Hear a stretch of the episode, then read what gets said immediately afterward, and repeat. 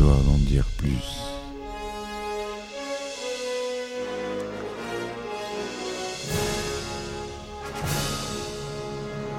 Eh ben attendez, on est en France. Allez, cul sec.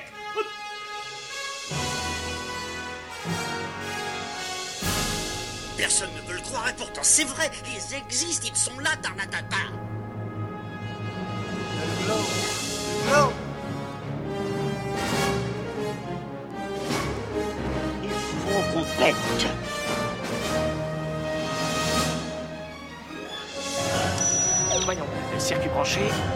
Convecteur temporel. Bonjour, bienvenue sur Histoire d'en dire plus. Aujourd'hui, on s'attaque à un film de Ron Howard, un film tiré d'une histoire vraie, dont on va parler aussi. Le film, c'est Apollo 13. Allez, c'est parti, mon kiki. Alors, Apollo 13, avec un beau casting, avec Tom Hanks, Kevin Bacon, Bill Paxton, Gary Sinise, Ed Harris. C'est un film catastrophe américain, donc réalisé par Ron Howard, qui est sorti en 1995. Il s'agit d'une adaptation du livre Lost Moon, The Perilous Voyage of Apollo 13, 1994, écrit par James Jim Lovell qui fut le commandant de la, mission spatiale Apollo 13, et Jeffrey Kluger. Jim Lovell, qui est joué par Tom Hanks. Le commandant de la mission, donc. Le film raconte l'histoire d'Apollo 13, qu'on va approfondir après, la septième mission spatiale habitée américaine vers la Lune du programme Apollo, qui comprend pour l'équipage l'astronaute James Lovell, le plus expérimenté de la NASA, Fred Hayes et Jack Swigert.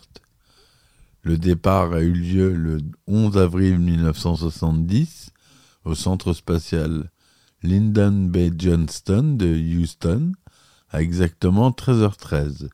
Le décollage est une réussite malgré une coupure moteur numéro 5 de la fusée. Mais le 13 avril 1970 à 21h07, l'astronaute Jack Swigert alerte le centre de commande de la NASA. Une explosion à bord de leur a détruit un réservoir d'oxygène et a endommagé l'autre réservoir, ainsi que plusieurs piles à combustible du vaisseau. Le moteur principal du module de commande, le CSM, est peut-être endommagé lui aussi, ce qui rend impossible la mission lunaire prévue et oblige les hommes chargés du contrôle de la mission de Houston à retenir une trajectoire passant par l'orbite lunaire pour le retour de l'équipage d'Apollo 13 sur Terre. La perte d'alimentation en électricité provoquée par l'avarie va alors l'obliger l'astronaute à couper tous les appareils non indispensables à bord, les laissant ainsi sans aide pour le guidage de leur engin pour le retour sur Terre. Voilà le synopsis rapide du film. Donc la mission, c'est... euh, il y a une panne dans l'espace. Qu'est-ce qu'on fait?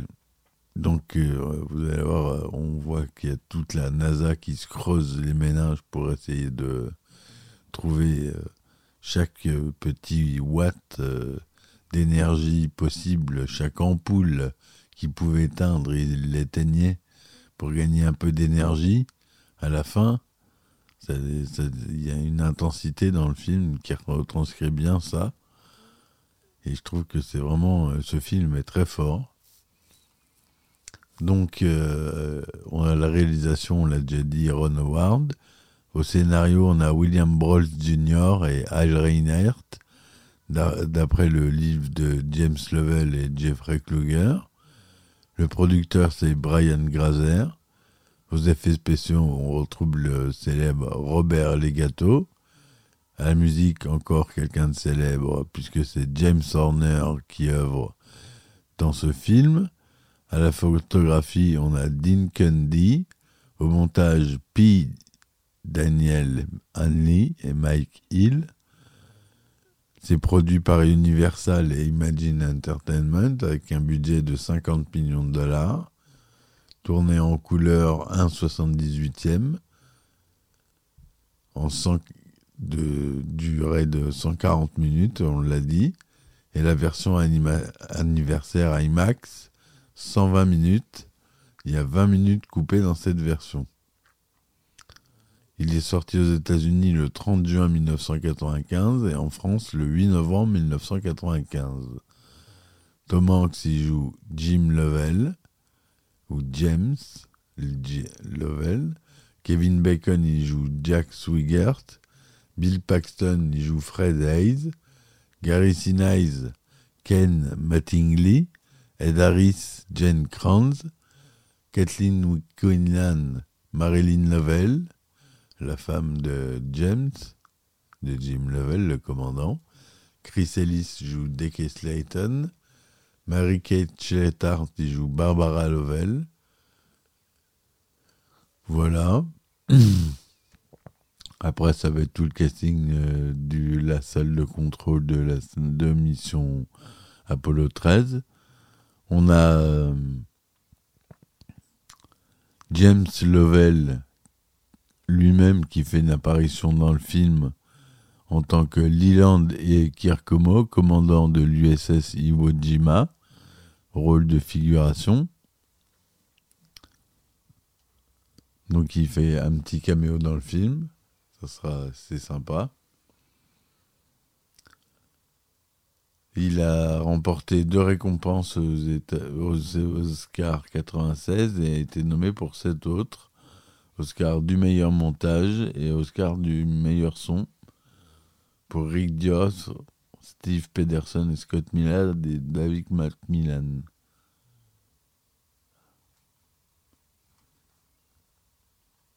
Il a été nommé à l'Oscar du meilleur film, du meilleur acteur dans un second rôle, de la meilleure actrice dans un second rôle pour Kathleen Quinlan.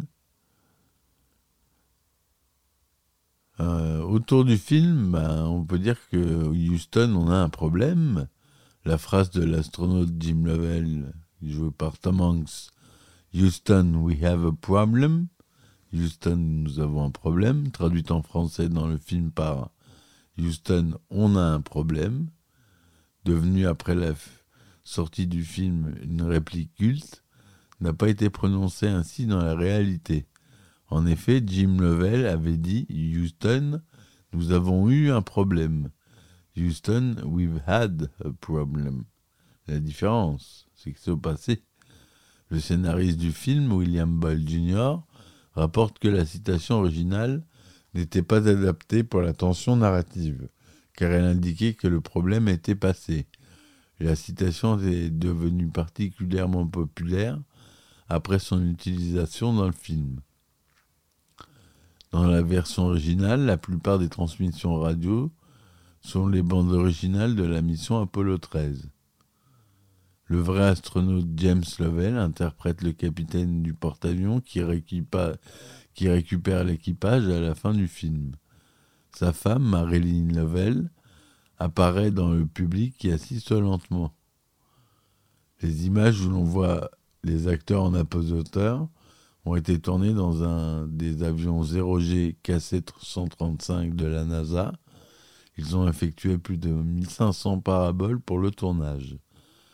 Le pouce du personnage Jim Lovell, qui éclipse la lune, est une pratique très célèbre aujourd'hui chez les astronautes et inventée par le vrai astronaute Jim Lovell, qui consiste à éclipser la Lune depuis la Terre, puis une fois sur la Lune de faire de même avec la Terre. Lorsque Jim apprend qu'il faut fermer les piles à combustible et donc il ne pourra pas se poser sur la Lune, et où il dit on vient de perdre la Lune, on voit clairement la Lune passer dans le hublot juste derrière la tête de Jim. Quelques erreurs anecdotiques. La nuit de l'alunissage d'Apollo 11, la Lune était décroissante. Par conséquent, la scène où James Lovell, depuis son jardin, casse la Lune avec son pouce, devrait se dérouler avant les premiers pas sur la Lune. La future équipe d'Apollo 13 assiste à l'alunissage d'Apollo 11 depuis la maison de Lovell, Cependant, ce soir-là, les astronautes, les astronautes James Lovell et Fred Hayes sont en réalité au centre de contrôle de Houston.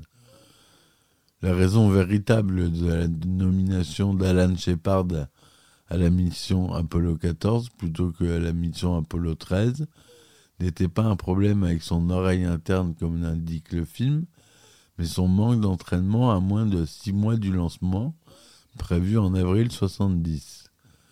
La présence de Kate Mattingly, qui jouait par Gary Sinise, sur le site de lancement de la mission le jour du décollage est une erreur. En réalité, le 11 avril 1970, Mattingly n'était pas sur le pâtir en Floride, mais au centre spatial Lyndon B. Johnson, situé au Texas. Le fond sonore utilisé lors de l'émission diffusée en direct le soir du 13 avril 1970, filmé depuis l'espace par l'équipage, était la bande originale du film 2001 L'Odyssée de l'espace, en l'honneur du nom donné au module de commande pour la mission Odyssée, et non la chanson Spirit in the Sky de Norman Greenbaum. Tous les sites d'alunissage sélectionnés par la NASA se situaient sur la phase visite de la Lune, afin de garder un contact radio permanent entre les astronautes qui descendaient sur la Lune et le centre de contrôle de mission de, mission de la NASA.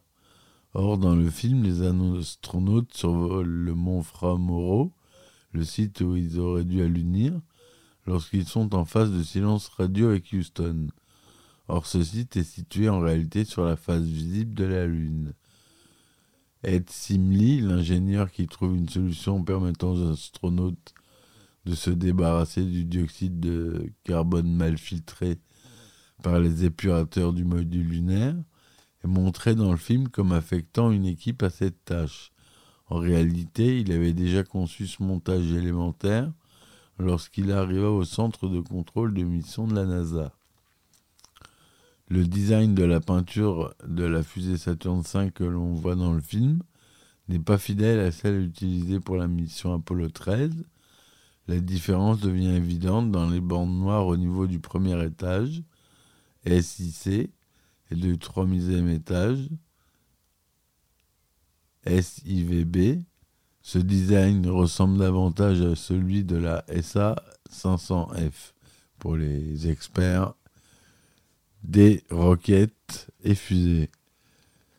Voilà ce que je voulais dire sur ce film, qui est un très bon film à voir et à revoir de temps en temps, ça fait du bien. Tom Hanks, il joue, très bien, comme d'habitude. Il égale à lui-même. J'adore cet acteur. J'espère que vous aussi. Voilà, c'était tout pour aujourd'hui, mes amis. Je vous dis merci de m'avoir écouté. À très vite pour un nouvel épisode d'Histoire d'en dire plus. Soutenez-moi sur mes plateformes, laissez des likes, des commentaires sur les films que vous voulez voir. Et puis c'est parti mon kiki. Allez, bonne soirée. Ciao. Histoire d'en dire plus.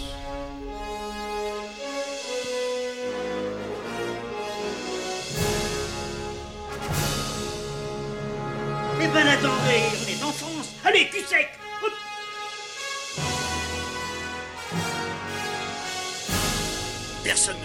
et pourtant c'est vrai, ils existent, ils sont là, Tarnatata.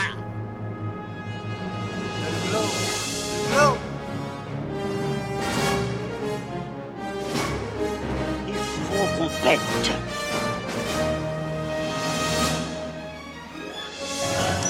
Voyons, circuit branché, convecteur temporel temporisé,